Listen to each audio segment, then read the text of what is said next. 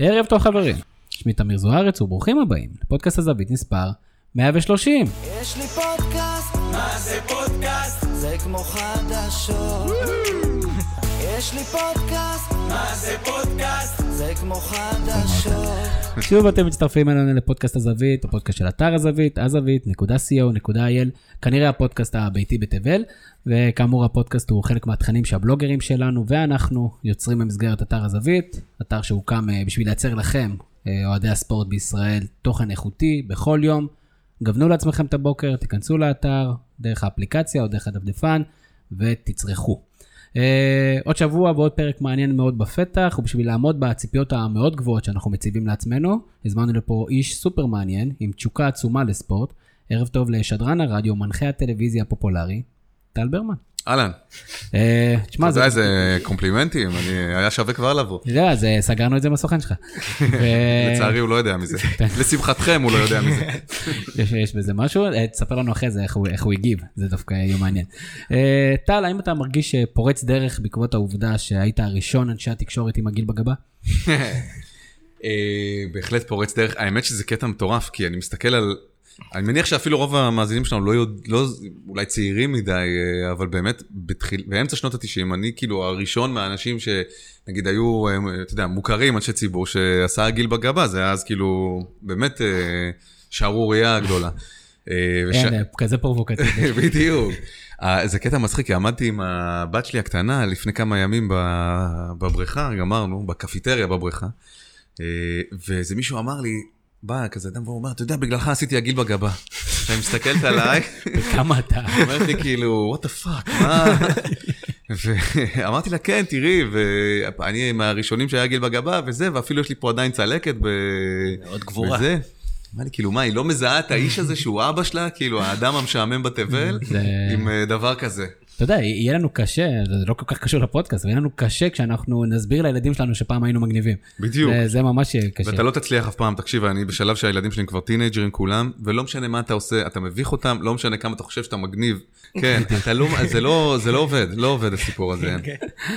יפה מאוד, אז כיף גדול שהגעת להתארח בצל קורתנו, יש לנו לא מעט דברים אה, להתדיין איתך, עוד איתנו כרגיל מפיק הפודקאסט ברק קורן, ערב טוב ברק. אהלן אהלן. ברק, בשנת 1995, אתה היית בן 12, ושיחקת נגדי כדורסל במגרש הכדורסל בשכונת שגיא בכרמיאל.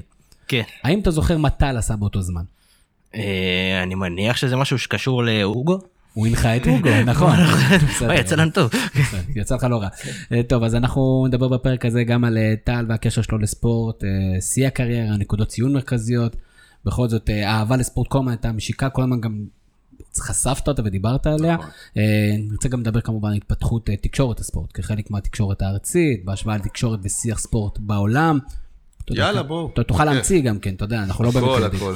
כן. ונדבר קצת על הומור בתקשורת הספורט, גם מבחינת הרצועה, שאתה היית כן. חלק, אה, בובה של לילה, טל ואביעד, איך זה קשור, אם יש בכלל היבטים ספורטיביים, למה אין יותר?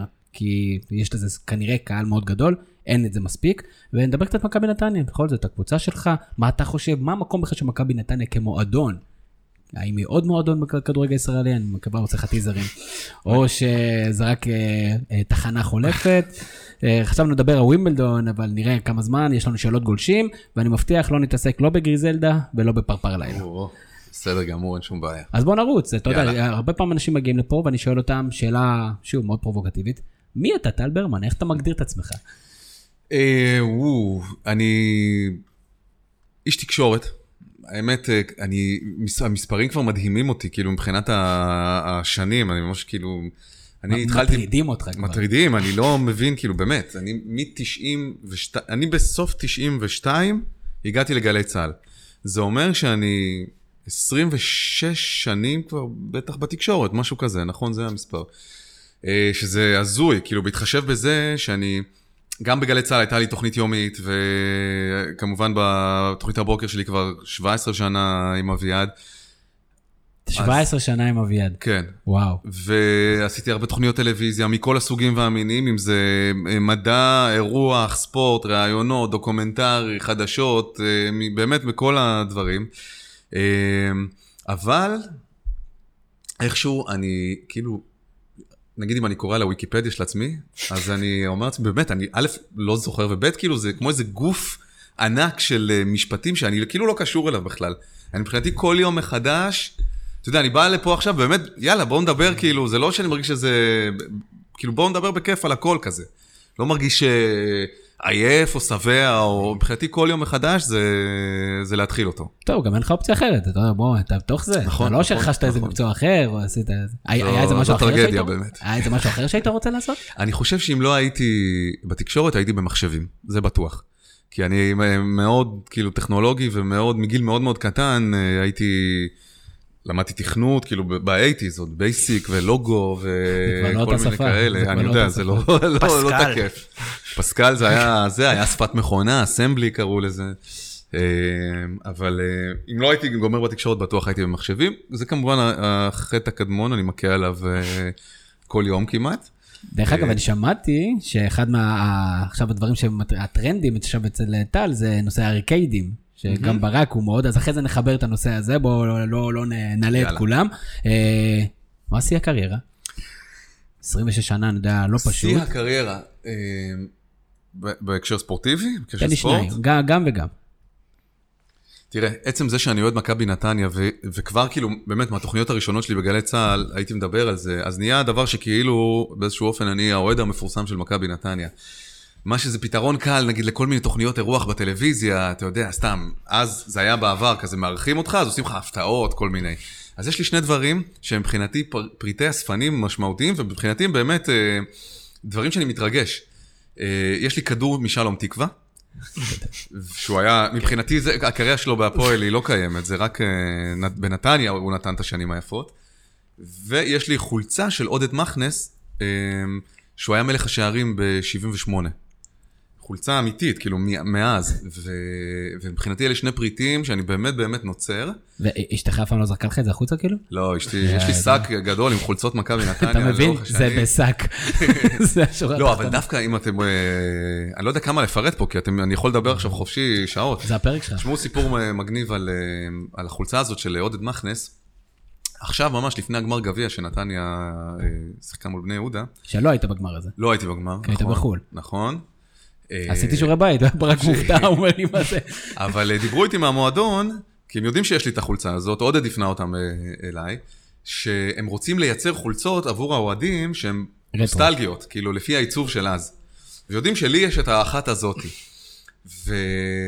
והתקשרו אליי המנהל דיגיטל וזה, ואמרתי כאילו, סבבה, אבל אני צריך שזה חוזר, אוקיי? המקורי. המ- שזה יחזור אליי, כי זה באמת חשוב לי.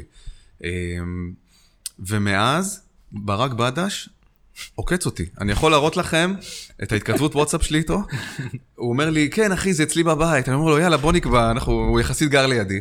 אני אומר לו, לא, ואז פתאום אומר לי, לא, אנחנו בפולין. לא, אנחנו זה, אני פה, שם. עד אתמול. אני אומר, ואמרתי לו, בוא נדבר היום, אני רוצה את החולצה. הוא אומר לי, כן, סבבה, סבבה, לא שמעתי ממנו היום. אז ברק לא שם- לא רק שם שערי אה, אליפות ביד, הוא גם כן גונב חולצות, לכאורה. לא, לא, הוא מחזיק, הוא מחזיק את האינטרס של המועדון. יפה מאוד. אתה הארכיון של המועדון, אתה יודע, תשמע, זה אחלה דברים. אז אה, זו נקודת ציון אה, בספורט, תן לנו בכל זאת בתקשורת. אני חושב שלהחזיק, אה, אם ברצינות רגע, להחזיק תוכנית יומית, כמו שאני עושה עם אביעד, שהיא היא כבר 17 שנה, וטפו טפו, אין פה עץ על השולחן, אבל היא לך המואזנת ביותר, ו... ומצליחה, ואנשים אוהבים אותה, ואנחנו מצליחים להחזיק את זה רענן ומתחדש, אה, ולבוא כל יום, כאילו, ולהמציא את עצמנו מחדש, זה מבחינתי ההישג אה, הגדול. מסכים. שפל? יש נקודת שפל? שפל, היו הרבה שפלים שפתאום מצאתי את עצמי עושה דברים שאני אומר, כאילו, באמת, מה אני עושה פה? מה אני עושה פה? כרגע יש לו קטע כזה, מה אני עושה פה? לא, דווקא פה בכיף. אה, פה אין כסף, אתה יודע. עשיתי לפני איזה 11 שנה תוכנית בקשת, שהיה אז ערוץ 2, עם שלום אסיאג. עכשיו, הוא באמת אחלה, אין לי שום דבר איתו, קראו לה כישרון או כישלון. אז זה היה כישלון, אתה זה היה אומר. כישלון, וזה עשה שתי עונות משום מה. אני זוכר את היום שהמנהל תוכנית של קשת אמר, כן, אנחנו רוצים את זה לעוד עונה. בסדר, אתה יודע כמה עונות יש לסברי מרנן? בסדר. למה? למה? מצליחה בטירוף, מדי פעם, נכון. עזוב, לא לא רוצה להיכנס לזה בכלל. אה, ובספורט, מה מה הרגע שאתה אומר, אני עם הספורט סיימתי. אני עם הספורט סיימתי. תראה, אני בן... אה, אני אוהד את הקבוצה שאני אוהד כבר 36 שנים. כן. לא ראיתי תואר. אוקיי? ראינו, ראיתי הרבה עליות, אבל לא ראיתי תואר אחד, זאת אומרת, גביע הטוטו בלאומי זה לא, זה, זה חמוד, כן? אבל זה לא תואר. גביע טוטו בלאומית, זה זה כן. כאילו התואר הכי- הכי נדחק לשוליים. מתחת לאלוף האלופים אפילו. כן. טוב, אז נאחל לך, אתה יודע, אנחנו נדבר קצת, על- יאללה. אנחנו נדבר על נתניה, אבל בוא בוא נדבר קצת על באמת התפתחות אה, תקשורת הספורט, אה, לא לא סוד, וזה גם רשום במי אנחנו באתר שלנו, שהמטרה שלנו באתר הזווית היא ליצור שיח, כפי שאנחנו קראנו לו בזמנו ב-2015, שיח שונה, שיח ספורט אה, אחר, פחות אינטרסנטי, פחות צהוב, אה, לא אכפת לנו נתניה ומכבי, אבל פחות צהוב, ושאלה איך אתה רואה את התקשורת, אתה יודע, כשאתה בתוך התקשורת, האם תראה, אנחנו קצת מגזימים, או שבאמת היה או יש בעיות מובנות בתקשורת הספורט? יש בעיות? מובנות חד וחלק, חד וחלק. אני אה, הרבה באמת הייתי ליד הספורט, זאת אומרת, בכל מיני תוכניות, יש איזו תוכנית שהגשתי בערוץ 2 גם בשנת 2000, על, אה, שאז שידרו את המשחק המרכזי בערוץ 2. קראו לה סטנגה, היא הייתה תוכנית לפני המשחק אה, המרכזי, תוכנית אירוח כזאת, אה, ראל סגל היה אה, עשינו כאילו, שילבנו, זה היה מין המשך של פרפר לילה לתוך עולם הכדורגל, בשבת אחרי הצהריים. זו הייתה התנסות ספורט, אחרי זה שידרתי גם את שירים ושערים אה, ברדיו, כשזה עזב את אה, רשת ב' והלך ל-103 לאיזה שנה, שנתיים. כן, לרדיו שידרתי את האזורי. זה שם. אה, הייתי, הייתה תוכנית בגלי צה"ל, קראו לה עושים ספורט, אז מדי פעם הייתי מחליף שם את רסקין, או את... זה היה המילואים שלי, לא נעים להגיד איזה תקופה. אה, כן, חלקנו בטנקים וחלקנו מחליפים את רסקין. כן. אה. אבל בעצם, אל היום-יום של תקשורת הספורט, נכנסתי רק כשהגעתי לערוץ הספורט. אה, זה היה בסוף 2013, משהו כזה, הייתי בערוץ הספורט ארבע שנים כמעט, ושם הגשתי את התוכנית מגרש פתוח, ובעצם שם באתי במגע יום-יום עם, ה, עם העשייה של החדשות של הספורט והדיווחים, זאת אומרת, זה לא בתור איזה קטע מגניב מהצד, אלא באמת מה, מהדואינג של זה היומיומי. זה המיינסטרים של של התוכנית. כן, עכשיו, ה- זה, מה שניסינו לעשות במגרש פתוח, ואני חושב שבאמת בהצלחה, זה באמת ליצור שיח חדש. מגרש פתוח זו הייתה תוכנית שהיא כאילו הייתה אה, אנטיתזה לכל היציע העיתונות ולהרבה תוכניות אחרות. כי, כי דיברנו, וזה היה שיחות אה, ארוכות ולעומק, על כל מיני ענפים, ובעצם שם, במגרש פתוח, אה, גדל, גידלנו, לא יודע איך להגדיר את זה אפילו, את, את הדור הבא של האנשים בערוץ הספורט, שהיום הם כאילו רגע, אה, אתה יודע, אם זה מיכאל וינסנדנט, וגברי איידו, וניר קפלן, ואקרמן, וכל החבורה הזאת של, ה, של הדור הצעיר, הם בעצם התחילו במגרש פתוח. אה, איתי, ב, ב, יודע, באמת הפעמים הראשונות שהם היו בטלוויזיה זה ישבו מולי ואני נורא, אה, גם אהבתי אותם והערכתי אותם כי הם באמת באו עם איזו תשוקה אמיתית אה, כולם לספורט ו, ואנשים אינטליגנטים. אז, אז ביחד לאט לאט הם במגרש פתוח בעצם גדלו והיום כשאני רואה את האולפן המרכזי של ליגת האלופות עם אה, טליה ורותם ומיכאל מיכאל. אה, וכולם יושבים שם. אני באמת אה, שמח. אני חושב שזה זה, זה, זה לקח את זה למקום יותר טוב עכשיו. ברמת ה... כשאתה אומר תקשורת הספורט אתה מתכוון יותר החדשות של הספורט הכתבים הדיווח או אני אגיד לך מנקודת מבט שלי אנחנו תמיד אומרים את זה. קודם כל בארבע שנים מאז שהתחלנו חל שיפור משמעותי. אין כל מה שאומרות שאמרת חלקם אגב היו פה אה, אנחנו אנשים שאנחנו מאוד אוהבים מאוד מפרגנים גם בתקשורת הכתובה גם בפודקאסטים שעשו טוב אתרים נישתיים אינטרנט ואנחנו אבל עדיין האנשים שאותם כולם מכירים שוב לא צריך לציין פה שמות אבל אנשים שאותם כולם מכירים בתוכניות שכולם מכירים הם עדיין שם הם לא, לא יוותרו עליהם לא משנה מה לא יוותרו אותם. זאת אומרת, כאילו יש תקרת זכוכית מסוימת לכתבים הצעירים וגם האנשים שאותם ציינת. הם עדיין לא חדרו לפריים טיים הם עדיין שמה אבל הם עדיין בשעות 4 7 שעות שלא כולם אני נכון. לא יכול לשמוע את זה ואז בשעה 11, הרבה פעמים יש אה, פרשן או שניים שהם עושה רושם שהם לא אוהבים יותר כדורגל ישראלי, כי הם כבר התחככו במספיק כדורגל אחר, ו- ורואים את יש, זה. יש המון המון אה, המון פעמים שיש יש כמה דברים אני אקח את הזמן פה בתשובה.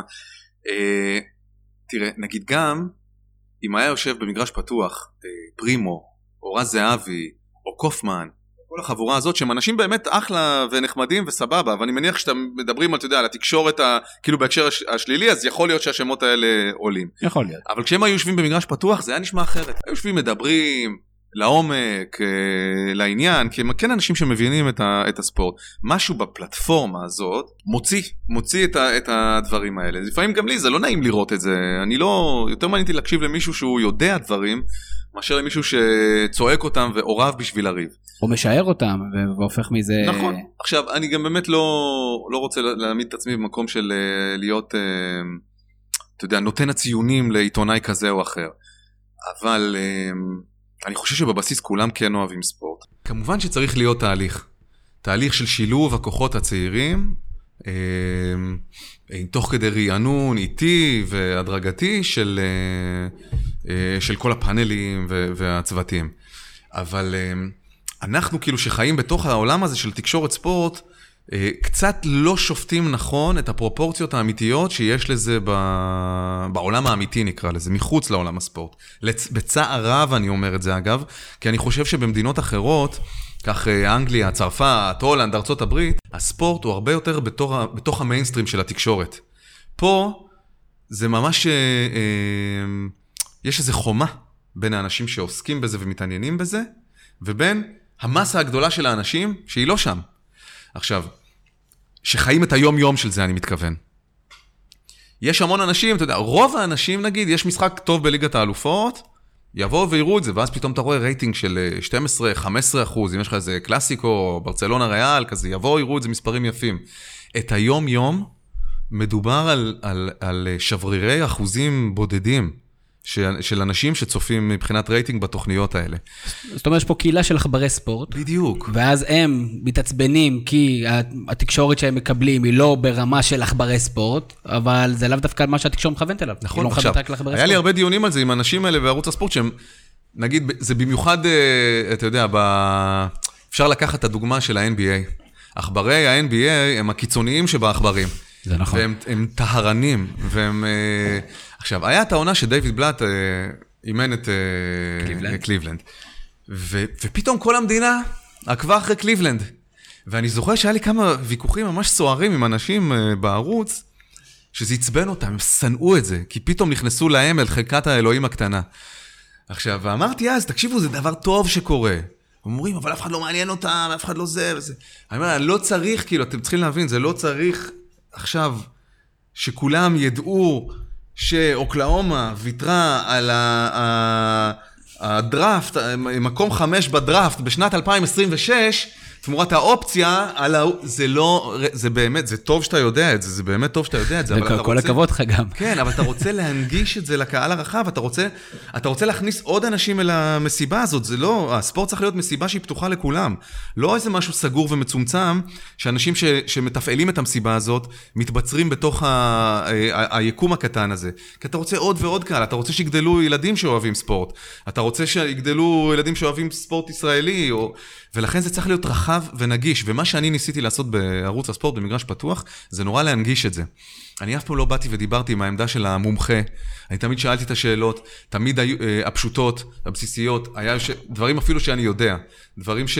ש... ולא התביישתי כאילו לשאול אותם, שנייה רגע, רגע, רגע, רגע, אתה מדבר על הזה, בוא רגע נלך שלושה צעדים אחורה, תסביר. סתם, לדוגמה, מה זה דראפט? מה זה הבחירות האלה? איך בכלל סוחרים במשהו ש... סתם, אני נצמד לדוגמה הזאת של mm-hmm. הזה. נורא כל הזמן ניסיתי להרחיב, לקחת ולהרחיב את זה, ואני חושב שבמובן הזה זה היה מאוד כיף לאנשים. עכשיו, uh, יש פה באמת איזה, לפעמים תפיסה שגויה של האנשים שעוסקים בתקשורת הספורט, לא רק בערוץ הספורט, דווקא בערוץ הספורט עובדים על זה. Uh, אלא יותר, אתה יודע, בטורים, בטוויטר, בזה. שזה משהו שהוא מאוד מאוד uh, קטן ומצומצם ולא עוזרים לאחרים להיכנס פנימה. ובמובן הזה דווקא כאילו המומחים הגדול עושים נזק גדול. אני אגיד לך, אנחנו חווים את זה גם כן, את הדילמות האלה יומיומיות. בסופו של דבר, אני, אני באמת מבין אותם אגב, גם את כל האתרים, לא ערוץ הספורט וכולם, בסופו של דבר זה עסק כלכלי, יש שם עובדים שצריכים לקבל משכורת, ואנחנו רואים גם אצלנו, שאנחנו מקפידים על תוכן מאוד איכותי לצורך העניין, שאנחנו שמים תוכן שהוא טיפה פחות אה, איכותי או טיפה יותר צהוב, מה שנקרא, הצפיות הן פי 10 לפעמים, פי 20. ואני יכול להבין את הפיתוי, אני באמת יכול להבין את זה, בטח שהם לא אנשים חופשיים כמונו שעושים את זה פה בבית, אלא אנשים שעושים את זה ומשלמים משכורות. אני יכול להבין את הפיתוי הזה, אני פשוט, מה שאני, אנחנו, הגישה שלנו, או אנחנו מקווים, או אולי אנחנו חיים באיזה עולם ורוד שלא קיים, אנחנו אומרים, הטוב יכול לנצח בסוף. אם זה לא יהיה, אז לא יהיה לאנשים משהו אחר, הם, הם לא יתרגלו לזה והם ילמדו משהו אחר. כרגע יש תחרות, אם אחד עושה את זה, כולם יעשו את זה, אין מה לעשות, כי זה דומינו ש... השאלה, השאלה, השאלה מה זה לנצח. מה זה הטוב יכול לנצח? אני חושב שהטוב מנצח כשיש אותו, אוקיי? לא צריך שהוא יהיה הכי נצפה או הכי מואזן. פודקאסטים כאלה או טורים מקצועיים, הם לנצח יהיו בשביל המומחים. בשביל אלה שבאמת באמת אוהבים את זה, הם יפעילו את הפודקאסט שלכם וישמעו, כי זה, כי זה חשוב להם וזה מעניין אותם. אז צריך שיהיה את הטוב. זה לא אומר שכותרת אה, ראשית של אתר ספורט צריכה לעסוק ב... לא, בהחלט, באיזה אבל, אבל מה שאנחנו עושים פה צריך זה... שיהיה גם את הטוב, ואז, ואז הוא מנצח, כי יש אותו, הוא לא נכחד. כן, אבל אני אשמח שיהיה משהו שכמו שאנחנו עושים, אבל שהוא יהיה עסק כלכלי לצורך העניין, שיוכל להתפרנס מזה, או לעסוק בזה, ויהיה לו מוטיבציה לעשות את זה. מה שאנחנו עושים פה זה מה שנקרא גרילה, או קשה, או, הקהילה תומכת, אנחנו עושים את זה בטעם טוב וזה, אבל... אבל פה- זה לא ייחודי לקהילה של, ה... של הספורט. בכל מקום, הדברים הטובים, האיכותיים והאינטליגנטיים, הם נאבקים על אה, מקומם. יש... אה, אה, אם זה בתוכניות טלוויזיה שלא קשורות לספורט, למה הפריים טיים מלא בריאליטי ומלא בתוכניות כישרונות כאלה ותחרויות? בעצם הכל ריאליטי היום תכלס בפריים טיים. למה? כי אלה הז'אנרים הכי נצפיים ושאנשים הכי אוהבים אותם. אה, והם מכוונים. למחנה, את- דיברת על זה, זה מכ- מכוון למחנה הנמוך אני לא ביותר. אגיד נמוך יותר, אני אגיד רחב לא, יותר. נמוך אה, כאילו בכלל מבחינה אינטלקטואלית, או לא יודע מה, זה לא אומר רחב. שזה פחות, זה לא אומר כן. שזה פחות טוב מבחינה אה, יצירה. תראה, אני לא, אתן לך דוגמה, יש מחקר, יש מחקר, אה, או, או איזה סקר, אני לא זוכר מה זה היה, שהוא, שהוא ממחיש את זה בצורה הטובה ביותר. שאלו אה, 100 אנשים, מהו סרט הקולנוע הטוב ביותר בכל הזמנים. נהדר. אז אה, אני- נדמה לי שהמספרים היו משהו כמו 90 אחוז אמרו, האזרח קיין. אוקיי, זה נחשב את הקלאסיקה באמת הכי גדולה. אז. ואז אמרו, שאלה הבאה הייתה לא, לאותם האנשים, אותם 100 איש, איזה סרט אתה רוצה לצפות, באיזה סרט אתה רוצה לצפות עכשיו? באזרח קיין או בקומדיה רומנטית עם ג'ניפר אניסטון? 95 אחוז אמרו בקומדיה הרומנטית. גם אני אוקיי? הייתי- גם אני הייתי בוחר. גם אני. עכשיו, כש... האם זה אומר אה, שלא צריכים לעשות סרטים כמו האזרח קיין? וואלה, אני מודה, לא ראיתי אותו אפילו אף פעם. הוא נחשב לסרט הקולנוע הכי טוב אי פעם. אני יודע שהוא נחשב לאזרח מאוד מפורסם, כן.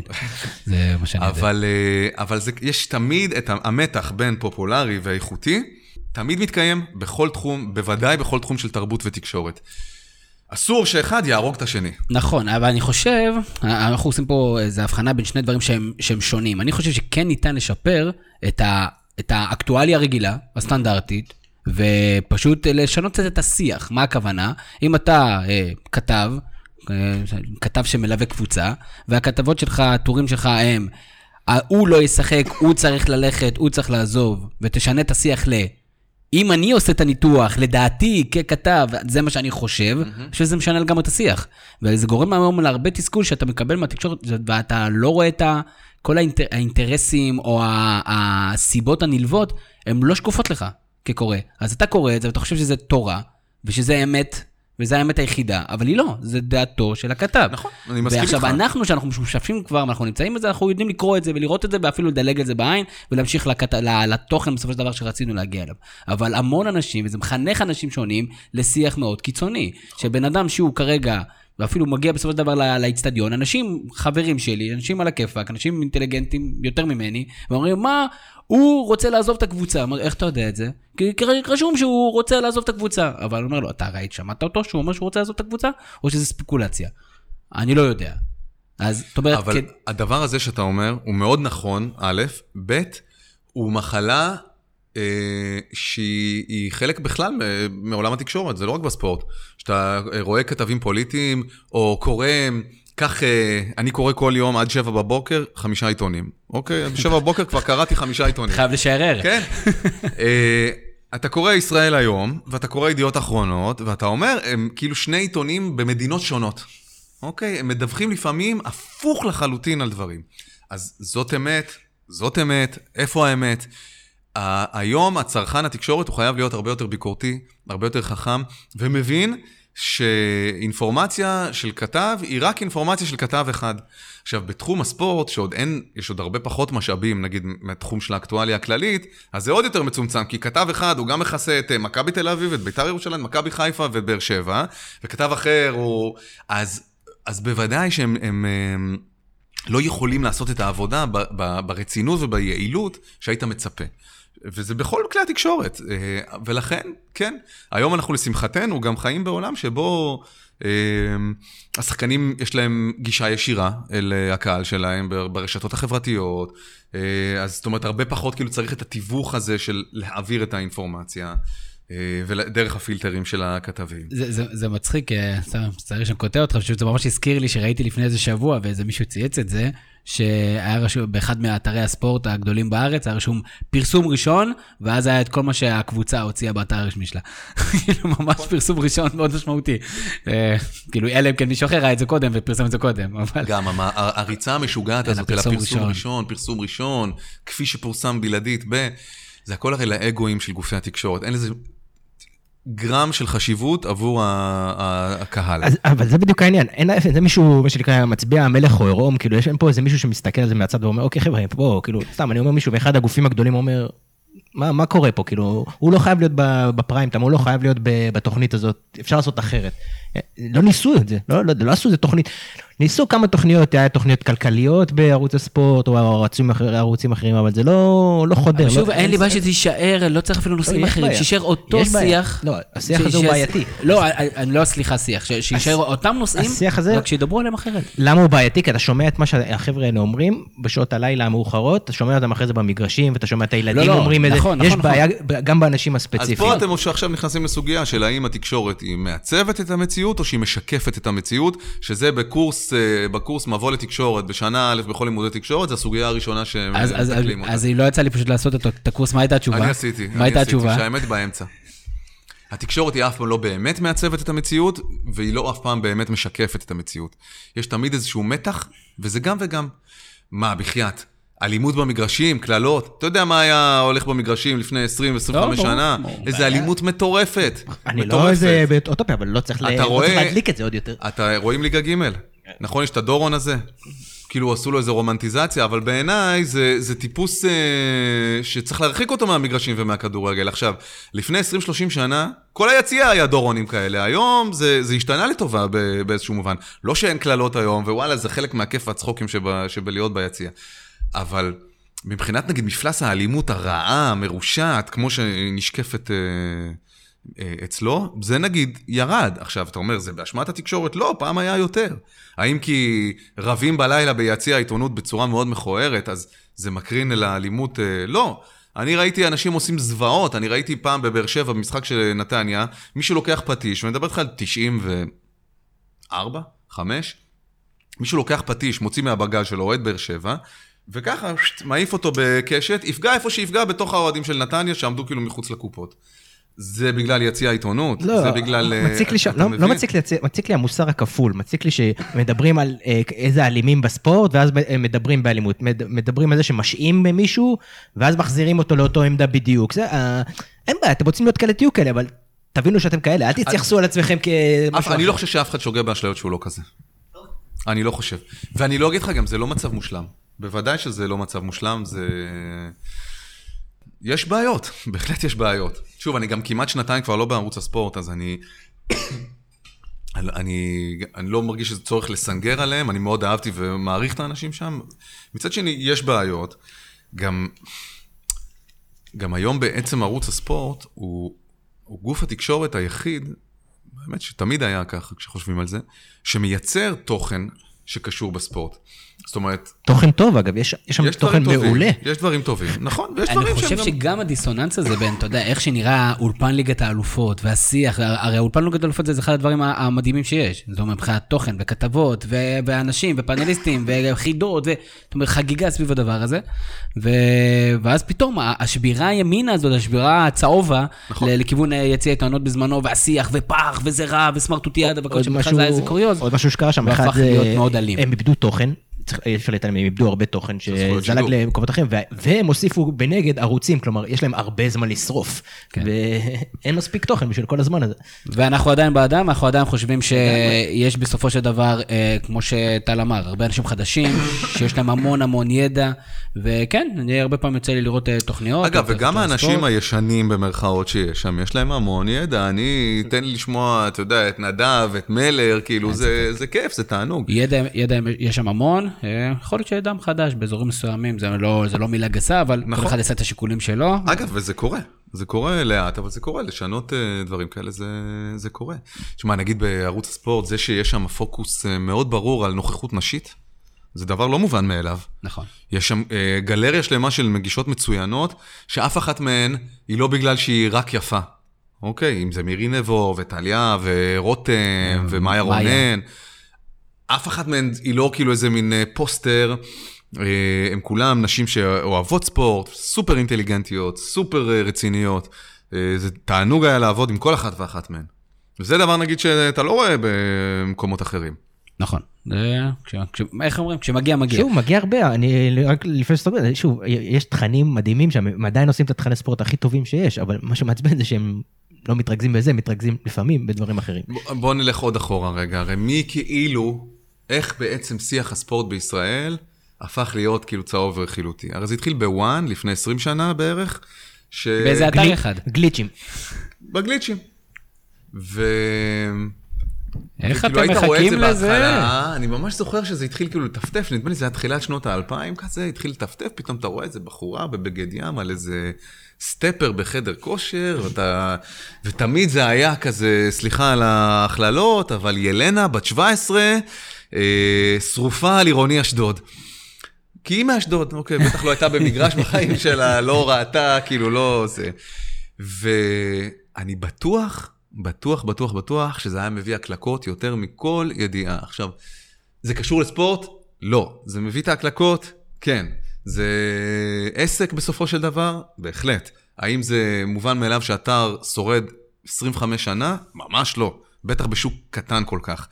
אז אה, האם זה... אמ, זה שרכילות הספורט הפכה להיות בפרונט, זה לא טוב. זה, זה לא טוב. האם זה מה שכנראה גם מחזיק את זה למעלה? כי בסופו של דבר כולנו בני אדם ונמשכים אל הצהוב? כנראה שכן.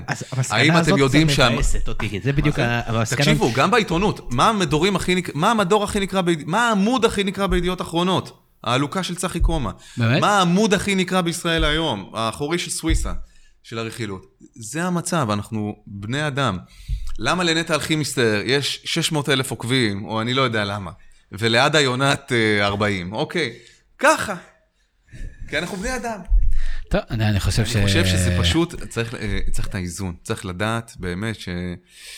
וזה נכון ש, שזה גם כדור שלג. ככל שיש אה, יותר מהרכילות, אז היא הולכת ונהיית קיצונית יותר ומשתלטת יותר על השיח, ויותר... וזה נהיה, ו, ובאמת, ו, והדברים הטובים, כאילו יש תחושה שהם נדחקים ונעלמים, אה, ו, ו, ותכף יחדלו מלהתקיים. אבל זה לא ככה. זאת אומרת, צריך לשמור על הדברים הטובים, זה באמת נכון. ואז יש בעיה, שוב. ואנחנו גם כן קולטים פחות ופחות מידע, ואנחנו הרבה יותר, אה, פחות, הרבה פחות מרוכזים, ויש לזה עוד מיליון סיבות של אה, האם בכלל, מה מקומו של התוכן, בכלל בעולם כזה רווי הקלקות ו... ופידים. אבל אנחנו כנראה לא נפתור את כל הדברים, למרות שיש לנו כותרת. למה יש לנטע אלחמסטר 600 אלף? אני חושב שזה לדעתי יש לה יכול הרבה להיות- יותר כבר. לדעתי זה יכול להיות הפודקאסט הכי נצפה אי פעם, הכי מושמע אי פעם. ברור לכם שאם תשימו כאילו את התמונה על הפודקאסט של נטע אלכימיסטר. אז נקבל תביעה על זכויות יוצרים, כי לא חושב שמישהו מאיתנו מותר לעשות את זה. אבל בוא נדבר קצת על, על הומור וספורט, כי זה גם כן, ועכשיו אתה יודע, עכשיו אני מתחיל לחשוב שוב על השאלה הזאת, כי רציתי להגיד שזה סופר פופולרי הומור וספורט, בובה של לילה, הרצועה, דברים שהם הרצועה קל. לא הייתה תוכנית אה, שקשורה לספורט. נכון, אבל היו בה נגיעות. האמת של הכלב, נכון. והסגידה שלו לאבי נימני, של בדיוק. פרידמן, היה אה, קלטי, ועכשיו אני, אתה יודע, אני מתחיל עכשיו לחשוב שוב, אולי אנחנו כולנו עכברים, ואני חושב שזה כזה אה, סנסציה, בגלל שאני בחברה של, עכברים. תראה, הרצועה... תרגיע אותי, תגיד לי שאנשים אוהבים הומור וספורט. אנשים מאוד אוהבים הומור ספורט, אין מספיק הומור ספורט. אין בכלל. אה, אין כמעט בכלל היום, נכון? בובה של לילה זה בא פעם בכמה שנים למספר מאוד מצומצם של פרקים. אבל אם היה שם טונות כסף וטונות צפיות, אז היה שם אבל עוד. זה בדיוק העניין. אתה יודע כמה עולה להפיק אה, פרק אחד של בובה של לילה? לא, אני אשמח שתספר לי. מלא. אני לא יודע המספר, אה. אבל אני יכול להניח שזה בעשרות אלפי דולרים, אוקיי? אה, ו- ו- ויותר, אתה יודע מה, אולי כאילו במאות. מה, ברלד מקבל איזה כסף? נו, באמת, הוא בטח בא סתם, אני חושב בסוף. ששחקנים והכותבים מקבלים על זה כסף, וצלמים, וזה זה הפקה רצינית. זה כולם, זה מיקו ג'מאל זה כולם. הבובות. הוא מספר את זה והוא נותן את מיקו זה. ג'מאל צריך להתפרנס, כן, מגיע לו, איש בטח. גאון. זה הרבה כסף, להפיק כאלה תכנים זה הרבה כסף, ש, שאתה כאילו... בטח בערוץ שהוא לא מסחרי, אין לך את הפרסומות שאוטומטית נכנסות. נכון שיש איזה סכום גלובלי, לא משנה. אבל, אה, אבל זה הרבה כסף. פעם ב... תראה, ברצועה נגיד באמת היו המון נגיעות, אה, אבל כמה כבר אנשים ראו הרצועה? כמה? בתוכנית קטנה בערוץ נישה, זה היה אז ביפ. ערוץ ביפ, כן. כמה אתה חושב כבר ראו את זה? יש לך תמונה גדולה בוויקיפדיה עם, עם הכלב. עם הכלב. באמת, תמונה אגב. רגע השיא של, אה, שלי לפחות ברצועה, כי בעצם את השתי העונות האחרונות אורי גוטליב הגיש, אני הגשתי את השתיים הראשונות, נדמה לי. אה, זה היה שהבאנו את אה, סלים טועמה, הוא שר לו. והוא בא עם חגורת נפץ לאולפן. עכשיו, זה דבר... אני זוכר, אני זוכר את זה. שאתה יודע, אני זוכר שאז, כאילו, אמרנו... זה, זה... אתה יכול לעשות את זה רק בערוץ לא. נישה. אבל תחשבו על סלים עצמו, איך, איך כאילו עם כל כך הרבה מודעות עצמית, הוא בא ושיחק כאילו את המשחק, וניצח כאילו, סתם את הפה לכל השונאים את, את הדבר הזה. שהוא נכנס עם החגורת נפץ, סלים תואם המחבל, בום, מתפוצץ, גמר אותנו. נדמה לי שזה היה אפילו פרק סוף כן, עונה כן, או משהו סוף עונה. כזה. זה הפרק סוף עונה. אה, אבל זה דבר נורא חתרני שבאמת יכול להיעשות רק בערוץ אה, קטן ו- וזניח, אוקיי? אה, והיום חסר, חסר לגמרי הומור ספורט, חסר מאוד, ובאמת, אנחנו גם חיים בעידן אחר, אבל ש- ש- שכל הרשת, כל המימים וכל הדברים האלה, זה כאילו איכשהו אולי מפצה על זה, אולי, אבל... אה, אבל בסוף אתה נתקע עם אותו גיף של אה, רן לוי עם שווארמה, וכאילו זה, זה תמצית מה שאנחנו כקהל יודעים לעשות. אבל אני באמת חושב שיש לזה מקום. אני פונה אליך, אתה אתה איש תקשורת אה, מיינסטרים אגב, קלאסי. שים לב עוד משהו בנושא, השחקנים עצמם והמאמנים, בעיקר מאמנים, הם כבר לא צוחקים על עצמם, הם כבר לא פעם תוכניות אירוח, עוד אין בכלל תוכניות אירוח. ועם זאת, אין- בבובה של לילה היו מגיעים אנשים שידעו שלא הולכים נכון. לשאול אותם שום שאלה מקצועית או שום דבר רציני, היו מגיעים לשם, ו- ורק כדי אבל זה לא להיות... קורה, זה זה לא קורה, אין-. הומור בספורט כרגע. שימו לב, אבל... אין הומור ספורט. אין הומור ספורט. יש נגיד ב... בספורט אחת, בצ'רלטון, יש את ה... שכחתי איך קוראים לזה, שמדברים את אה, הדיבור מצחיק. דיבור צפוף, כן. אה, אני פחות אוהב. אה, אותי, אבל שלפעמים זה טוב, לפעמים-. הילדים שלי נגיד אוהבים את זה מאוד, נגיד, אם אני רואה משחק ויש את זה, הם כאילו, הם רואים, הבנות רואות. אה, תשימו לב, אבל, שקרה תהליך עגום אחר. היום הספורט, בגדול, הוא, הוא נטל על אה, אה, ערוצי השידור המרכזיים שאינם ערוצי ספורט. כלומר, אה, אם אתה, היום אף ערוץ ברודקאסט, נגיד קשת, רשת, אני, כאן הוא אחר כי הוא ציבורי, יש לו כאילו מחויבות שהיא פחות לרייטינג ויותר לשירות לציבור, לא ייקחו אירוע ספורט, אלא אם הוא סופר גדול, גמר ליגת האלופות, חצי גמר ליגת האלופות, גם אם זה משחק אטרקטיבי בלבד. מונדיאל. מונדיאל זה בכאן. או לא, אבל נגיד, גם- הם משדרים איזה כמה נכון, משחקים. רק את הבודדים, את אלה שבאמת באמת... כי היום ספורט לא מביא רייטינג. כמה אתם חושבים צפו במשחק הזה, בגמר של העתודה? כמה צפו?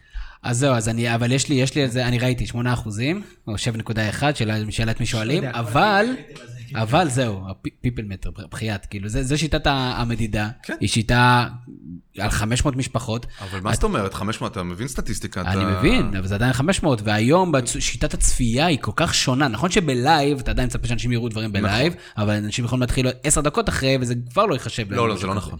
אז אני לא מספיק בקיא, אני כן יודע שנאור ציון פעם אחת עשה תוכנית, בחברים של נאור, הוא עשה פרק אחד, כל ה... תמיד הרייטינג שלו, אני, כן. אני פריק של רייטינג. אז תמיד האנשים היו 10 אחוז, 11 אחוז, אם זה מה שראו את התוכנית שלו פחות או יותר, בוא נודה שזה גם היה פחות או יותר מה שזה היה שווה. למרות שנאור ציון ימינה, אתה הוא צלם. כאילו הלך אל האנשים עם ה people meter. ואז הוא עשה פרק על ה people meter. כן. ואותו פרק עשה 30 אחוז רייטינג.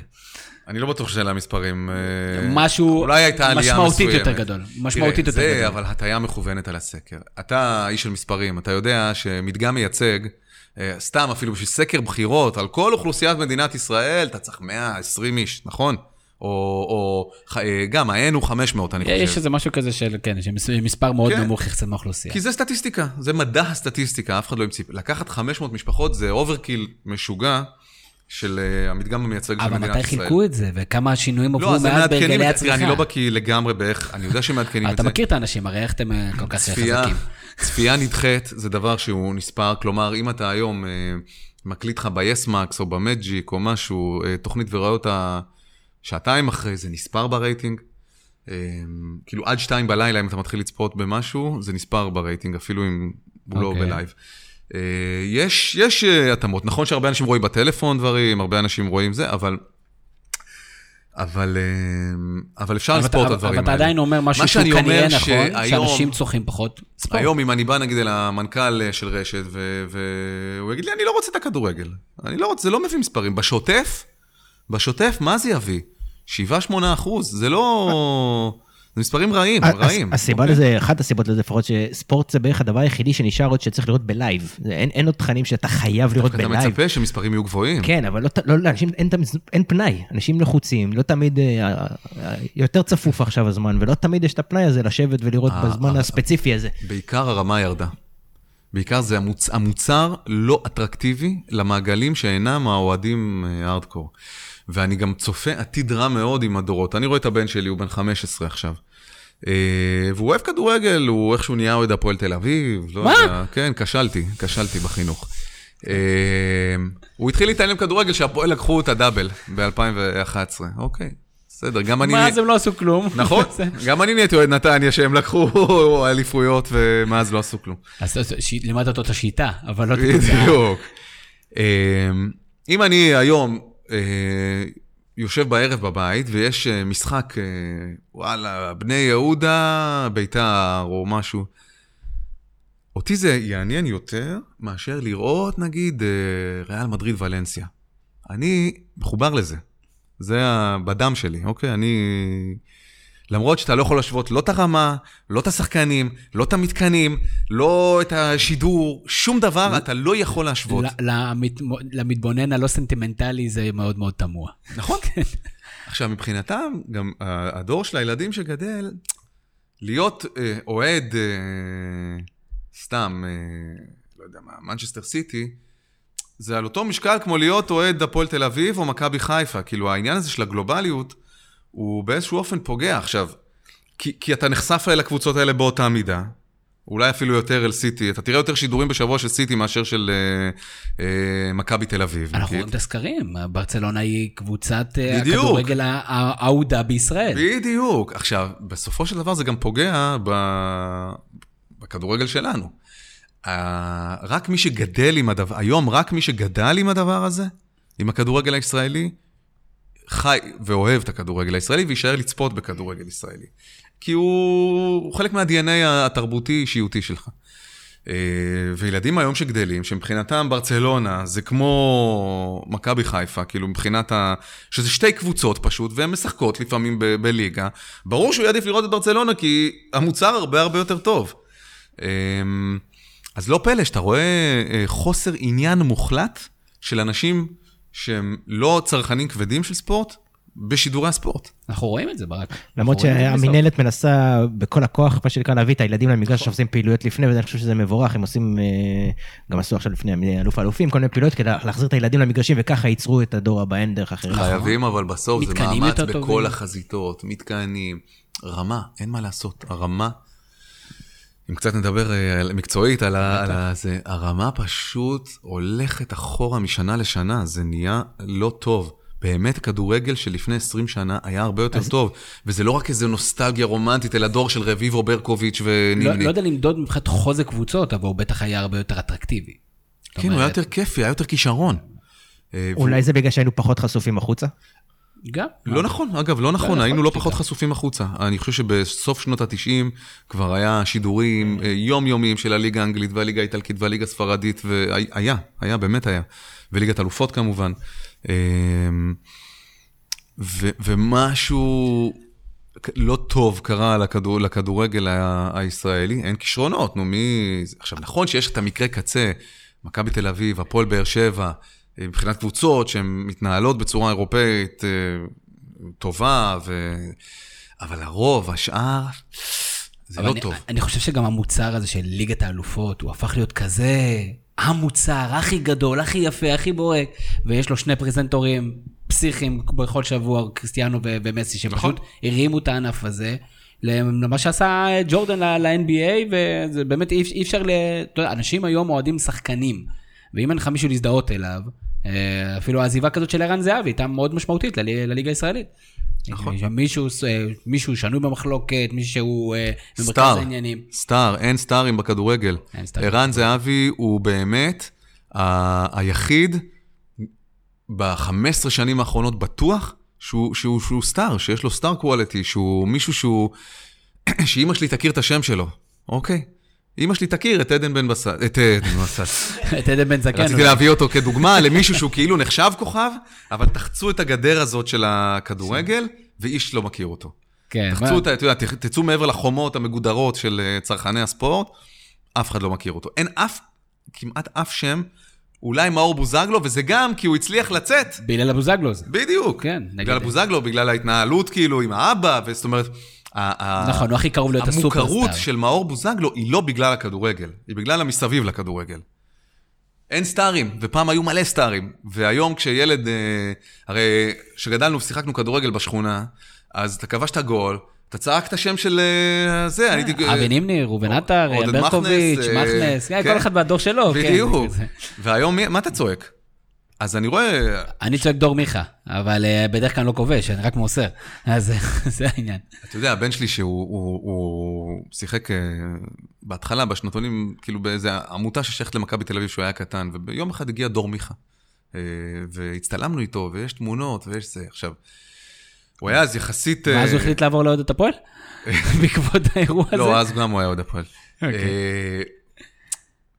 ואמר, ואמרו, אז דיברו על דור מיכה בתור אחד, שהוא יהיה כאילו הכוכב הבא של הכדורגל הישראלי, זה היה בטח לפני איזה 7-8 שנים, משהו כזה יותר אולי. ו... ושוב, בסטנדרטים של הכדורגל שלנו, הוא כוכב דור מיכה. אוקיי, אולי השחקן היום הישראלי המשמעותי ביותר במכבי תל אביב. שחקן העונה בשנת 18-19? כן. מישהו יודע מי זה דור מיכה? שהוא לא, מישהו שהוא לא אוהד ספורט? אה, אני אשאל את אשתי, שמעת, שמעת כאילו פעם את השם שלך דור מיכה? עכשיו, זה לא חלילה לגנותו של דור מיכה, אבל זה כן מסמל את מה שקרה בכלל לכדורגל. ופעם היית אומר, אה, אלון מזרחי, ברקוביץ', רביבו, אה, היו כל כך הרבה שמות, נימני, נימני. אה, פליקס חלפון, לא יודע, אפילו אנשים... אפילו אנשים שנויים במחלוקת אה, בהגזמה. כי היה fun איתם, כן. היה כיף. זאת אומרת, היה שם, הייתה אישיות, אוקיי? בס- בסוף המשלוח לא עבר, אני לא יודע כמה fun היה, אבל... לא יודע, אבל עד אז היה fun, אולי. לכאורה. היה לי- לפעמים, כן, לכאורה זה. אז אתה אומר, אז אם נחזור לזה, אז יש לנו בעיה בתקשורת הספורט. יש בעיה. בתקשורת, יש בעיה במוצר, זה הכל, אה, אז מה עושים, טל? מה עושים? הכל ביחד. תן לנו טיפ של אלופים. נעשים כמה דברים אה, חיוביים, נעשים. שוב, אתה רואה התנהלות כמו של מכבי תל אביב מאז אה, ג'ורדי, והשנים האחרונות של אה, אלונה ברקת, ואייל סגל כמובן, שפתאום מרענן את כל זירת הניהול. אבל עדיין, עדיין יש לך את הפועל חיפאים האלה, ואת ה... אבל גם זה יגידו לך, זה fun, יואב כץ זה fun.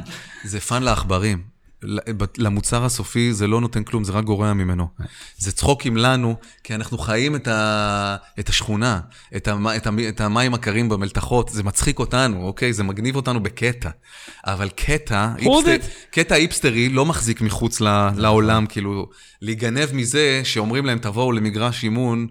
אה, אחד, והם בכלל נמצאים במגרש אה, אימון אחר, כאילו מחכה המאמן, זה, זה קטע, אוקיי? זה לא, זה לא עובד ככה, אתה לא מדמיין קבוצה מהדרג הרביעי באנגליה או בספרד שזה קורה שם. אולי ספרד כן, אבל אה, זה לא קורה, זה לא עובד, אוקיי? ויש לך המון כאלה, יש לך המון כאלה. ודווקא אנחנו רואים את זה, אם אנחנו רוצים את ההקבלה לעולם, אנחנו רואים דווקא יותר ויותר חיבור. לפחות בתחושה שלנו, שהקהל הרחב בספרד מאוד מאוד מחובר לספורט. הקהל באנגליה, כדורגל זה כי זה זה דת. מוצר טוב, מה זה? ואתה רואה את זה גם בתשלומים של זכויות השידור. זה, זה הרי באנגליה, כמה ששילמו על ההסכם הגדול שלפני שנתיים על זכויות כדורגל, מה זה? זה. הזוי. וזה כן, חלק זה נוכח בתרבות. ואנשים ומשפחות הולכים, כן, עדיין לא הצליחו לפתור את זה לגמרי. יש שיפור מסוים בגזרות מסוימות. המהלך עדיין ממש ממש רחוק אה, מלהסתיים. ונכון אגב, אם לחזור לתקשורת, שגם לתקשורת יש פה אה, חלק בדבר. צריך לספר את הסיפורים, לספר את הסיפורים הנכונים, לא את הסיפורים הלא נכונים. נכון, גם דיברנו על זה, אני חושב, עם, אה, עם אה, גילה לוי, היושב ראש הדיגיטל של, ה, של המינהלת, שהתארח פה פעמיים, אנחנו תמיד עושים איתו איזה פודקאסט פתיחת עונה, והוא אמר, אנחנו מאוד מאוד חשוב לנו שבתקשורת ידברו על המותג כמוצר איכותי, כמוצר, ולא רק את הצחוקים. כי את הצחוקים, כמו שאתה אומר, העכברים מבינים, אבל זה מחק את האחרים. תראה, אני, גם בדבר הזה, אמ, אני זוכר שבהסכם האחרון של אה, הכדורגל בישראל, כשערוץ הספורט קיבל את ה... אה, קיבל, קנה את הזכויות לתוכנית הסיכום ולמשחק המרכזי, חלק מהחוזה של המינהלת היה שאסור לבקר את המינהלת, אוקיי? עכשיו, זה, אתה אומר, אתה יכול, אתה יכול לבקר את ערוץ הספורט כאילו עד הסוף, על השיח הרכילותי, הצעקני, המתלהם, הלא מקצועי, סבבה. אבל לחשוב שגוף ש... שמחזיק את הזכויות בבעלותו, כדי למכור אותם הלאה, רשאי, יש לו את החוצפה בכלל להכניס סעיף כזה. שהם אמרו אז שזה כתגובה על השיח בכל מיני תוכניות כמו יציע העיתונות, אבל שזה כאילו מסרס לחלוטין כל תקשורת חופשית. ואני זוכר מקרה שהייתה איזושהי ביקורת קשה, אני לא רוצה לומר באיזה תוכנית, על, על משהו, וכאילו התקשרו מהמינהלת לצעוק. איך זה, אנחנו נשלול מכם את ה... זה מה שאמרו? שישללו? כן, כן, או... את זה הייתי צריך לראות. או תשעו את העורך ש... ש... וזה היה בלייב או שהתקשרו אחרי זה? אני לא זוכר. גיל אמר פה, אני, כן, גיל אמר שבוודאות אה, הם בהסכם אמרו שהם לא רוצים שיהיה מילים כמו פח או כל מיני כאלה, הוא לא דיבר על על... המוצר. הוא לא דיבר על... על המוצר, על הליגה, על השיח זו ה... בעיה גדולה מאוד בהבנה של תקשורת חופשית. ברור, אתה, ברגע ששחררת את המוצר, שחררת אותו. אתה... זאת אומרת, תבחר אתה מבחינתך את תפיק הספק אותו, הטוב תנהל ביותר. אותו, בחרת מי שמשדר אותו, אתה לא יכול להתערב בזה. מעניין. יפה, יש לנו אחלה עימות אה, לתחילת השנה הבאה, אנחנו, אנחנו, יכול להיות שתקבל עוד הזמנה. אה, עודד כרמלי שואל, אה, האם אתה זוכר את הגול של גבי פקר בנס ציונה? ברור, הייתי על היציע עץ שם. זה היה מטורף, בא מהאלכסון שמאל. גול אדיר, באמת זה היה אחד הרגעים, זה במסע העלייה של נתניה ב-95. ממש לא, לא מזמן, אז בואו נדבר קצת כן. על מכבי נתניה 2019. כן. מועדון אה, אה, גדול, יש שיח תמיד עליו, מדברים עליו בתור אחד מהמועדונים החשובים, אבל בוא תסביר לי כאוהד, למה, למה מכבי נתניה יותר חשובה מכל, ממועדונים אחרים? מה זה חשובה? היא חשובה לאוהדים שלה, אוקיי? והיא היא חשובה במובן הזה שנתניה היא הקבוצה השנייה הראשונה של רוב האנשים בארץ, לדעתי. כלומר... אה, נכון, עשינו סקר. וואלה. עשינו סק, סקר בזה, ואם אתה לוקח 500 איש ואתה חושב שזה מייצג, כן. אז אנחנו בטוח הם מייצגים. אני חושב שיש המון אוהדי- ומכבי נתניה סיימה מקום ראשון. כן, המון מי המקום שני דרך אגב? נמציא מכבי יפו. קביליו. כי נתניה היא קבוצה ששוב, גם ב-DNA שלה היא כיפית. היא כדורגל חיובי, היא שמח. לאורך השנים תמיד היינו סופגים הרבה, אבל כובשים יותר. ותמיד המשחקים, נתניה זה כדורגל, זה באמת עיר שמחה של, של כדורגל שמח. זה ה-DNA של נתניה.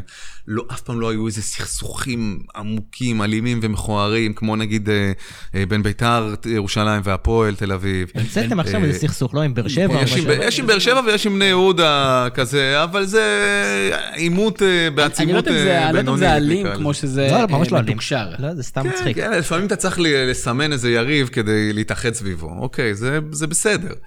אמ, אבל אין איזה משהו כזה שמעורר אנטגוניזם אצל קבוצות אחרות. כולם אוהבים את נתניה בגדול, ואחלה. עכשיו, נתניה באמת, גם כולנו אוהבים נוסטלגיה, אנחנו בכלל במדינת ישראל נרקומנים של נוסטלגיה, והנכס הגדול של מכבי נתניה הוא הנוסטלגיה. אה, היא נבחרה לקבוצה של המדינה בסקר גדול, כי כאמור תארים אין בשלושים ומשהו שנים האחרונות. מטורף. אבל יש לך את הזיכרונות, את הנתניה ועוד 15, את עונת השישיות למכבי תל אביב ולביתר ירושלים, את האחים מכנס, את שפיגלר. זאת הייתה קבוצה... אה, שלמה ארצי. הקבוצה, שלמה ארצי מ-73, את, אה, זאת הקבוצה היחידה בישראל עד היום שיש לה תואר אירופי. האינטרטוטו, פעמיים. כן? זה, אה, כן, כן, כן. לא ידעתי, כן. אנחנו אנחנו נבדוק את זה. תבדקו את זה, תבדקו, תבדקו עכשיו. למכבי תל אביב לנו יש אה, גביע אסיה. כן. נכון? אבל זה לא אירופה, זה לא אירופה. זה נכון.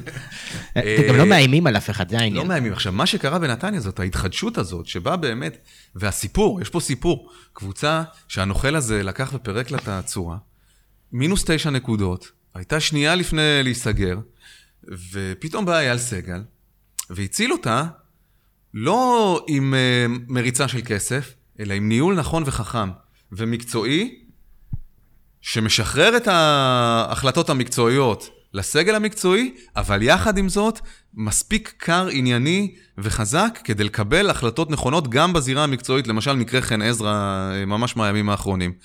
שבסוף אמר אה, אייל סגל, יש דדליין, ואם זה לא יקרה בדדליין, זה לא יקרה בכלל. ווואלה, חן עזרא לא הגיע למכבי נתניה, למרות שמאוד רצה להגיע למכבי נתניה, ולמרות שחלק גדול מהאוהדים של מכבי נתניה רצו לראות אותו במכבי נתניה. אני מאוד מעריך את אייל סגל על ההחלטה הזאת, וראיתי גם עכשיו ממש עזרא חתם בקפריסין. הורמוניה ניקוסיה, כן. אה, לא זמן טוב להיות ישראלי בקפריסין, אבל... אה, אבל, אבל... אה, לטובת מאזיננו, הוא, הוא עדיין לא טס לשם, זאת אומרת, זה, זה לא, הוא לא חשוד בכלום, הוא רק כן. עכשיו יוצא. אז במובן הזה, שאפו, אדיר, לאייל סגל על, על הצורת ניהול שלו. יושב עם הקהל. גם, ולמשל, סתם, הוא אמר לי אפילו, אה, היה את הדיון כשסלובו וברדה, כאילו פתאום שנהיה בכותרות זה שהם מנהלים את המשחק שניים, שזה חסר תקדים. ואמרו, מה זה, זה לא רציני, לא מקצועי. זה-" והוא אמר, לי אז אייל סגל, ראיינתי אותו בערוץ הספורט, הוא אמר לי, וואלה, אני לא אוהב את זה. הוא אומר בכנות, לא אוהב את זה. גדול. אבל זה עובד, וזה טוב להם, ואני... דרך אגב, הוא הסביר למה הוא לא אוהב את זה? למה הוא לא אוהב את זה? כי זה היה נראה לו משונה. גם שניאור וגוטמן. אני כבר לא אה, זוכר את ה... זיכרונה לברכה, היו... מה זה אה, נבחרת, זה לא זה, והם עושים מחצית מחצית, אתה יודע, זה כמו שבוע שבוע אצל הורים גרושים. והוא הוא- הוא אמר אז בצורה כנה, והערכתי אותו מאוד על הכנות. הוא בכלל הוא מאוד מאוד שקוף, כן. וזה בכלל התנהלות שאנחנו... אין הרבה, אני לא יודע אם יש בכלל. נכון. אני לא, אני לא מכיר בעלי, אני לא עוד כתבתי עם מיץ' גולדהר לאחרונה, ואמרתי לו מה אני חושב על עסקת אה, אלי דסה. מיץ' גולדהר, עד שהוא מגיע לארץ, אה, עושים איזה חגיגה, כאילו הגיע הפריץ מהעיירה, ועכשיו כולם אה, משתחווים. אנחנו מבחינתנו אפשר להשתחוות, אני יכול להבין לחלוטין. והכסף שהוא שפך באמת, כמו שאני אצטט את אופירה, מה ששלו שלו, זה לא... אי אפשר לקחת את זה ממנו, אבל אייל זה, סגל זה בעלים, כאילו באמת, שרק להתקנא בהם. בוא נראה, הלוואי שזה גם יביא תוצאות, אני חושב שיש לו גם סבלנות. יש ציפייה מהקהל, נגיד אתה בתור אוהד, מה אתה מצפה מהקבוצה? מה אתה רוצה לראות? לאן מכבי נתניה תגיע? למכור שחקנים? להגיע לאירופה? מה מה- מה האידיאל? הסיפור הזה של מכירת שחקנים, אה, זה, זאת הייתה המחלה הגדולה של נתניה הרבה מאוד שנים. כי היו גדלים שחקנים ממש ממש טובים במחלקת הנוער, ובגלל החוסר האיתנות הכלכלית, היו חייבים למכור, כמו שהרבה קבוצות מהדרג השני בעולם עושות, תמיד הכרישים הגדולים לוקחים לך עם הכסף, פותחים את הארנק, ואתה צריך את הכסף, מה לעשות? השינוי בנתניה היה לפני שנה. ששני השחקנים הכי משמעותיים, סבא וערן לוי, עזבו את הקבוצה. לא, היה, היו הצעות, הלכו. ואני הייתי בטוח, וואו, הנה זה, ההיסטוריה חוזרת. רבותיי, ההיסטוריה חוזרת. ונתניה החדשה הוכיחה שהקבוצה והניהול של הקבוצה, הניהול המקצועי של הקבוצה, הם חזקים משחקן כזה או אחר. פלוס- אני לא מכיר הרבה קבוצות ששני השחקנים הכי חשובים שלהם עוזבים, והן מצליחות לעשות עונה כמו שנתניה עשתה בעונה שעברה. בני יהודה. בני יהודה, בדיוק. יש הרבה, זה פלוס כי הליגה פשוט, כמו שאתה אמרת, אין מספיק כישרונות, ואפשר היום כבר לזייף, אפשר אה, גם עם שחקנים פחות כוכבים להגיע לא- לאותם הישגים, אז לא חייבים את אותם כוכבים. ועדיין יש קבוצות שמכניסות, הזאת. ששמות הרבה מאוד כסף ולא משיגות את- ההישגים בדיוק, שלהם. אז זאת השיטה אומרת, יש פה הזאת- משהו ניהולי אה, נכון. ש- שצריך להצביע. עליו. יש כאן. אימון. אבל אני אומר שכאילו נס קורה, כמו לא אני אומר, נס קורה יום כן יום לא, מה שנקרא, אי אפשר לעשות את זה כשיטה.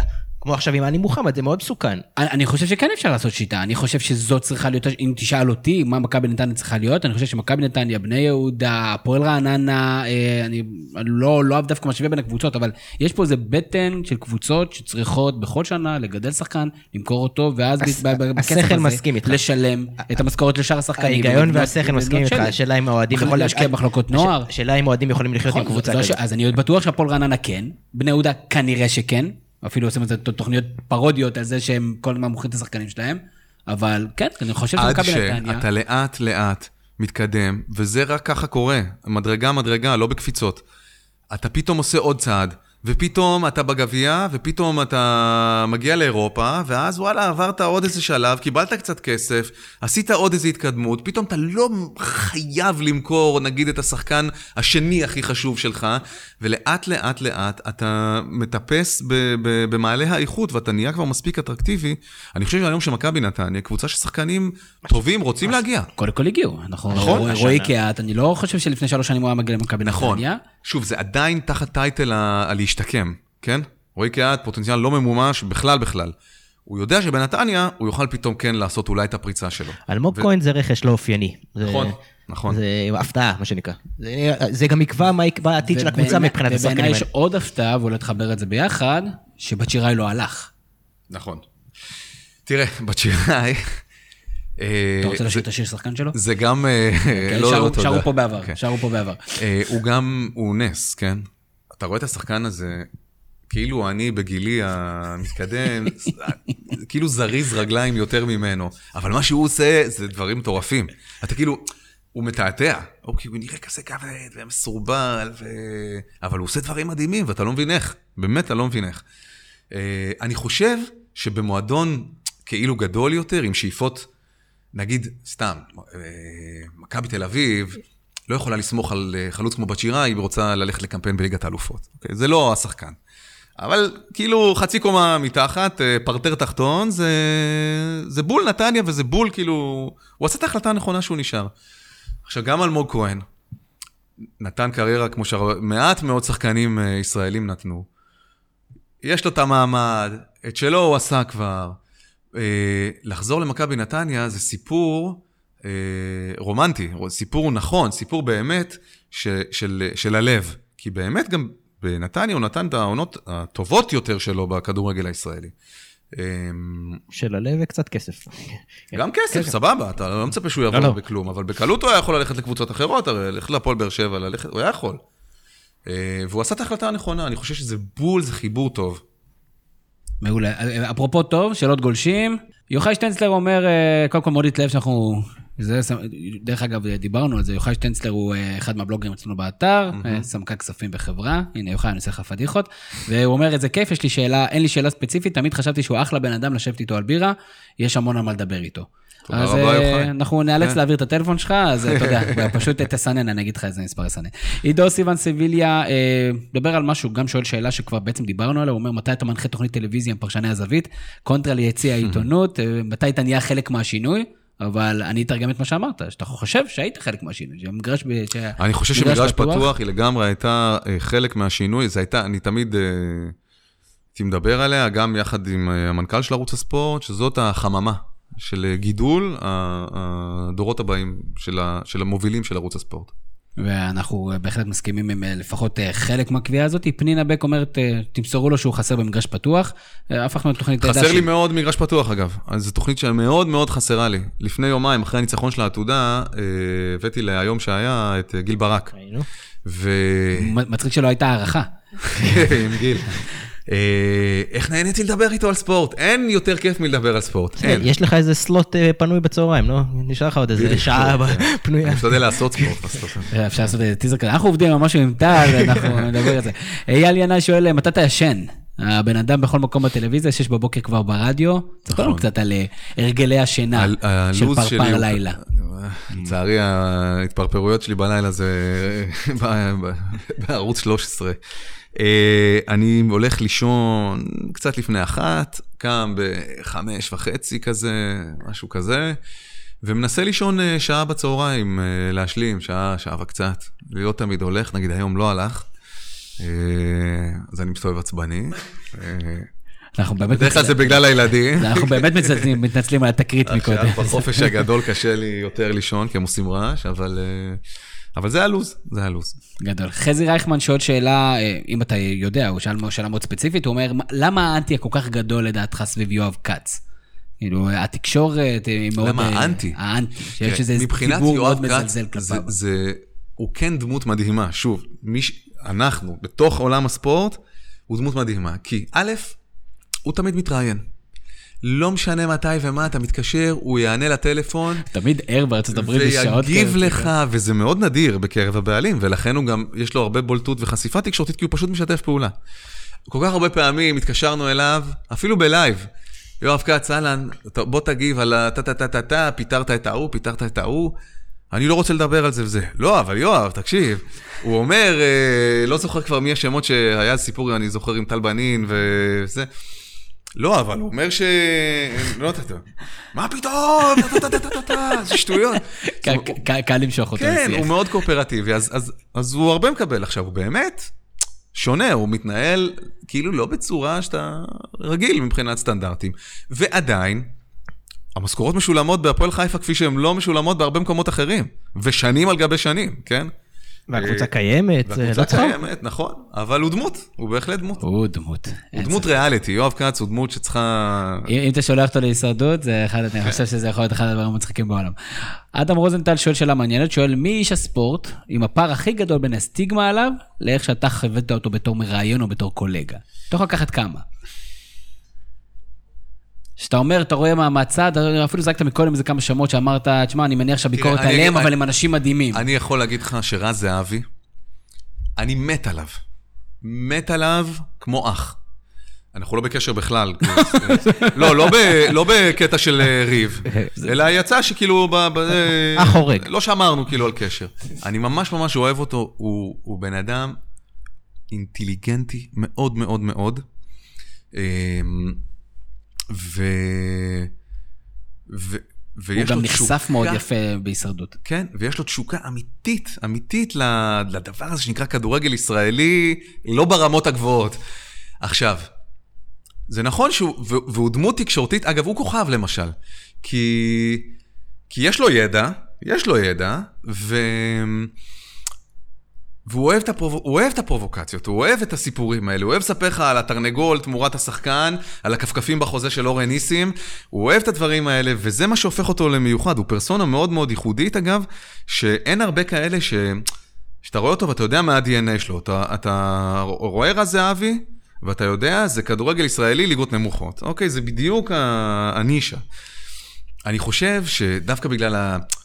הוא מקבל הרבה בוז מקולגות, דווקא, במובן של הסיפורים העיתונאיים שהוא מביא, כאילו תופסים עליו תחת. אני תמיד אה, אה, אהבתי אותו וגיביתי אותו. אה, אני לא תפסתי אותו אף פעם אומר לו אמת, או מספר איזה סיפור שהוא לא נכון, יכול להיות שטעה, אבל זה... אני חושב שיש פער מאוד גדול בין איך שהוא נתפס בחוץ, לבין איך שהוא אה, באמת. אני חושב שכל בן אדם שהיה בפאנל של ריאד אל-חמיסה, חייבים להסיר את הכובע בפניו. אגב, זה מאוד נכון. כמה, כמה אנשים בכלל בתקשורת אתה מכיר, שכל כך מוטמעים עמוק בתוך הקהל שהם אה, מסקרים אותו ובתוך תחום הסיקור שלהם. רז זהבי, להסתובב איתו במועדונים אה, במגזר, זה משהו מדהים, זה באמת משהו מדהים. אין הרבה אנשים שעושים את זה. אנשים מדברים שם בערבית, ואז הוא פתאום נכנס לדברים, לא, מה אתה מדבר? הוא לא מבין ערבית. כן, זהו, ואתה אומר לעצמך, הוא מבין, הוא לא מבין. אני חושב שנגרם לו עוול מסוים בתפיסה שלו, אה, הכללית, לדימוי. אנחנו תמיד אומרים שאנחנו פה בשביל לעשות טוב. בוא נעשה טוב לעוד מישהו. מי עוד מישהו שיש איזה סטיגמה רעה, דרך אגב, אולי גם הפוך, איזה מישהו שהוא מדהים ואתה חושב שהוא חרא. זה היה גם בסדר.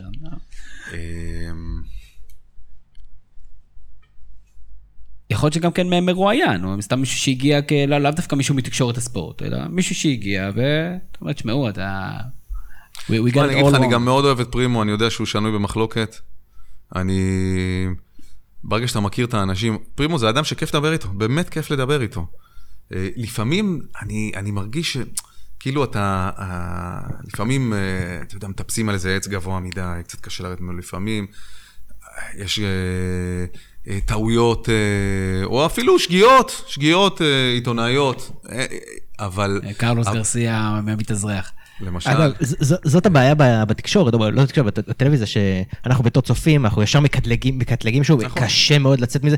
אגב, אנחנו עובדים על זה פה, אנחנו מביאים הרבה כדורגלנים וספורטאים, וכמעט תמיד התגובות הם שכולם מופתעים, פתאום איזה כדורגלן אינטליגנט, הוא מדבר, הוא מדבר לעניין, הוא לא מדבר בקלישאות שמכתיבים לו, ופתאום כולם מופתעים שהוא יצא מהדמות. כן. וזה משהו שבעיה, אני מניח שפרימו זה אותו סיפור. כן, שוב, יש לו את המטען שלו, אני לא, לא חושב שאף אחד לא מושלם, אוקיי? אבל אני חושב שגם אה, נעשה לו איזשהו עוול אה, תקשורתי. מעניין. אה, שואל אדם, שאלה נוספת, שואל איך הספורט מלווה אותך בתור הורה? גם, גם בפן המקצועי, אם אתה דוחף לחוגים, פעילויות. הילדים שלי כולם פעילים, ספורטיבית, כולם שוחים. כולם, הבן שלי למשל, הוא משחק טניס, הוא, הוא אה, שוחה, הוא גולש, אנחנו משפחה שעוסקת אה, כולם בספורט, אני רץ אה, ושוחה שש פעמים בשבוע, אז משתדל, חמש, שש פעמים בשבוע. שם אתה משלים שנה, למעשה. בדיוק, בדיוק. אבל זה, זה, זה, גם בגלל העידן היום, שהרי אם לא תדחוף אותם בכוח אל חוגי ספורט, הם פשוט ישבו עם הטלפון כל היום, זה מאוד חשוב. ובצד העדתי, העדתי, אתה, הבנו, הבן שלך לא הולך איתך למשחקים. האהדתי, לא העדתי. לא, לא, אה, לא, אוקיי. לא, פח- פח- פחות משנה לי אם אתה מרוקאי. אה, אני רבע טורקי, רבע יווני וחצי ליטאי.